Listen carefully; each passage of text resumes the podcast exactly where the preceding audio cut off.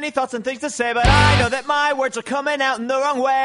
I promise I won't talk anymore. Raz, dwa, trzy, próba mikrofonu.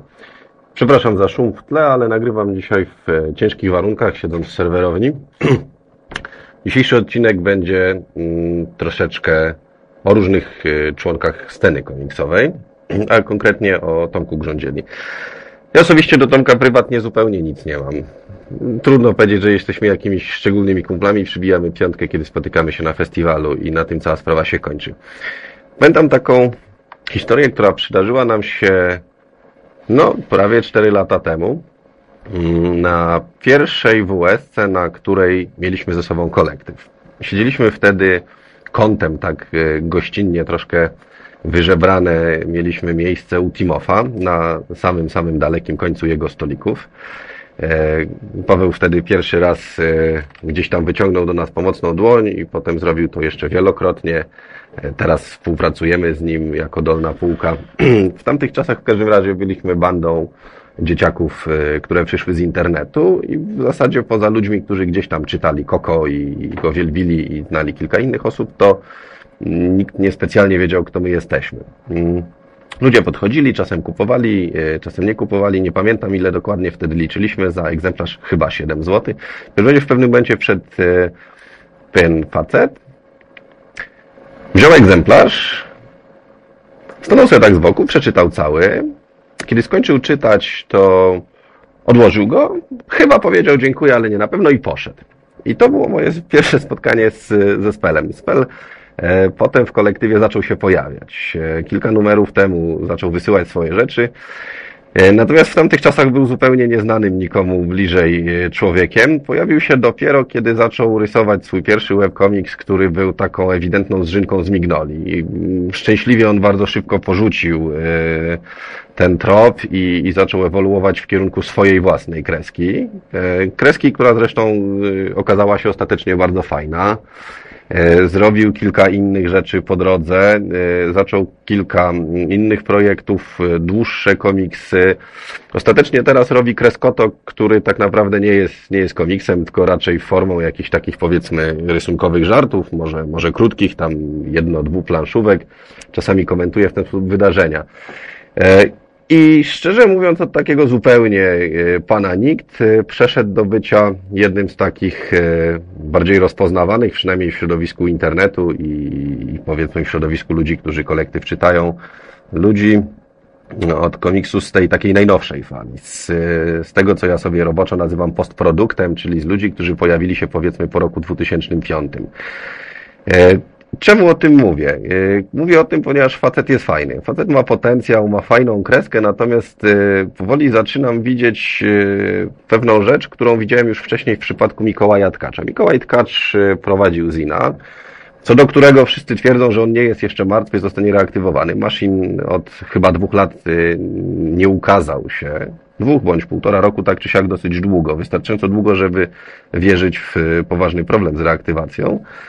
Mm, Rysował różne fajne rzeczy. Yy, Do swoich scenariuszy, do cudzych scenariuszy miał bardzo charakterystyczną, ciekawą kreskę, którą w pewnym momencie porzucił na rzecz e, takiego totalnie pseudoartystowskiego, e, graficznego bełkotu, z którego nic nie wynika. Yy, Poszedł w stronę, w którą poszedł Otoczak, tylko że no, Otoczak robi to z jakąś tam swoją wewnętrzną koncepcją. U Tkacza tego nie dostrzegłem. Dla mnie są to po prostu artystowskie bohomazy. E, Zastanawiam się troszkę, czy Grządziela też nie zaczyna wkraczać na taką ścieżkę, ponieważ jego ostatnie produkty zaczynają cierpieć na pewien przerost formy nad treścią. O ile na przykład e, legenda o facecie, który wyzwał słońce na pojedynek, e, jest jeszcze ciekawa, chociaż dużo ludzi twierdzi, że wtórna. To jak najbardziej jest to fajna historia, być może troszkę rozciągnięta dla mnie. Być może można było ją y, troszeczkę skondensować, żeby nadać jej więcej mocy. Jeśli chodzi o y, ostatni numer kolektywu, w którym pojawiła się historia siódma rano, to pierwszy zarzut pod jego adresem, pod jej adresem tejże historii sformułowała moja żona, mówiąc, no dobrze, ale o co w tym chodzi? Przecież tu nie ma zakończenia. Obcięliście jedną stronę, czy jak? E, I faktycznie, gdy dobrze się nad tym zastanowić, to historia jest mocno przekombinowana. No tutaj facetowi ktoś podmienia jego samego, on ucieka, tak naprawdę nie wiadomo o co chodzi, zostawia kukłę. E, zabrakło wyraźnej puenty. Ja nie mówię, że każda historia musi mieć puentę, ale każda historia musi mieć sens. A tutaj tak naprawdę nie wiadomo o co chodzi. Natomiast drugim przypadkiem, który niestety zaczyna mnie niepokoić w przypadku Grządzieli jest jego komiks z Zina z pierwszego numeru gdzie pocisnął kompletnie bezsensowną, yy, totalnie wtórną yy, kilkuplanszówkę, która, no cóż, Wynika z niej, że Tomek Grządziela prawdopodobnie czytał Filipa Dicka, a konkretnie jego z jego opowiadań wydane bardzo, bardzo wiele lat temu, w czasach, kiedy Grządzieli jeszcze nie było być może nawet w planach. Możliwe, że nie czytał Dicka, tylko widział film zrobiony na podstawie tego opowiadania, a być może natrafił na którąś z kolejnych klonowych realizacji tego tematu w popkulturze, bo to też nie jest temat zupełnie nowy. Natomiast nie oszukujmy się, dowcip o tym, że istnieje grupa ludzi, która e, dzięki byciu jasnowidzą przewiduje, kto popełni przestępstwo i aresztuje ich wcześniej, sama jako pomysł na komiks może by się nadawała, gdyby nie była tak straszliwie wtórna. Natomiast oparcie żartu na e, dowcipie, jak to jest znać swoją przyszłość i odpowiedzi chujowo, mogę podsumować tylko mm, stwierdzeniem, że jest to wyjątkowo chujowa puenta. To troszeczkę jak ze znanym chujowym jak sam chuj dowcipem z Back City, kiedy jeżeli początek jest dobry i środek jest dobry, a puenta nie bardzo, to niestety cały dowcip jest nie bardzo.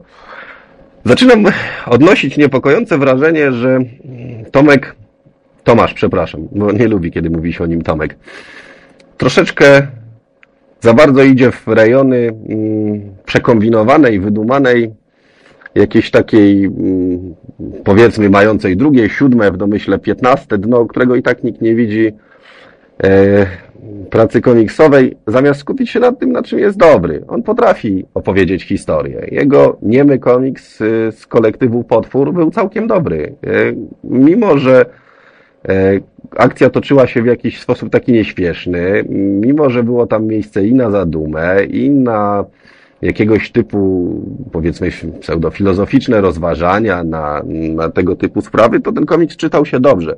Natomiast to był ostatni komiks z Felcastera, który pamiętam, że czytało mi się dobrze. Stanowczo lepiej wychodzą mu graficzne żarty, autoironia i, i środowiskowe historie na kreskotoku. No cóż, y, to taki mój mały hejt pod adresem, ale osobiście uważam, że Ktoś musi to powiedzieć, zanim e, Spellcaster skończy tak jak tkacz, produkując niezrozumiałe potworki, którymi pewna grupa ludzi i tak, i tak będzie się zachwycać. I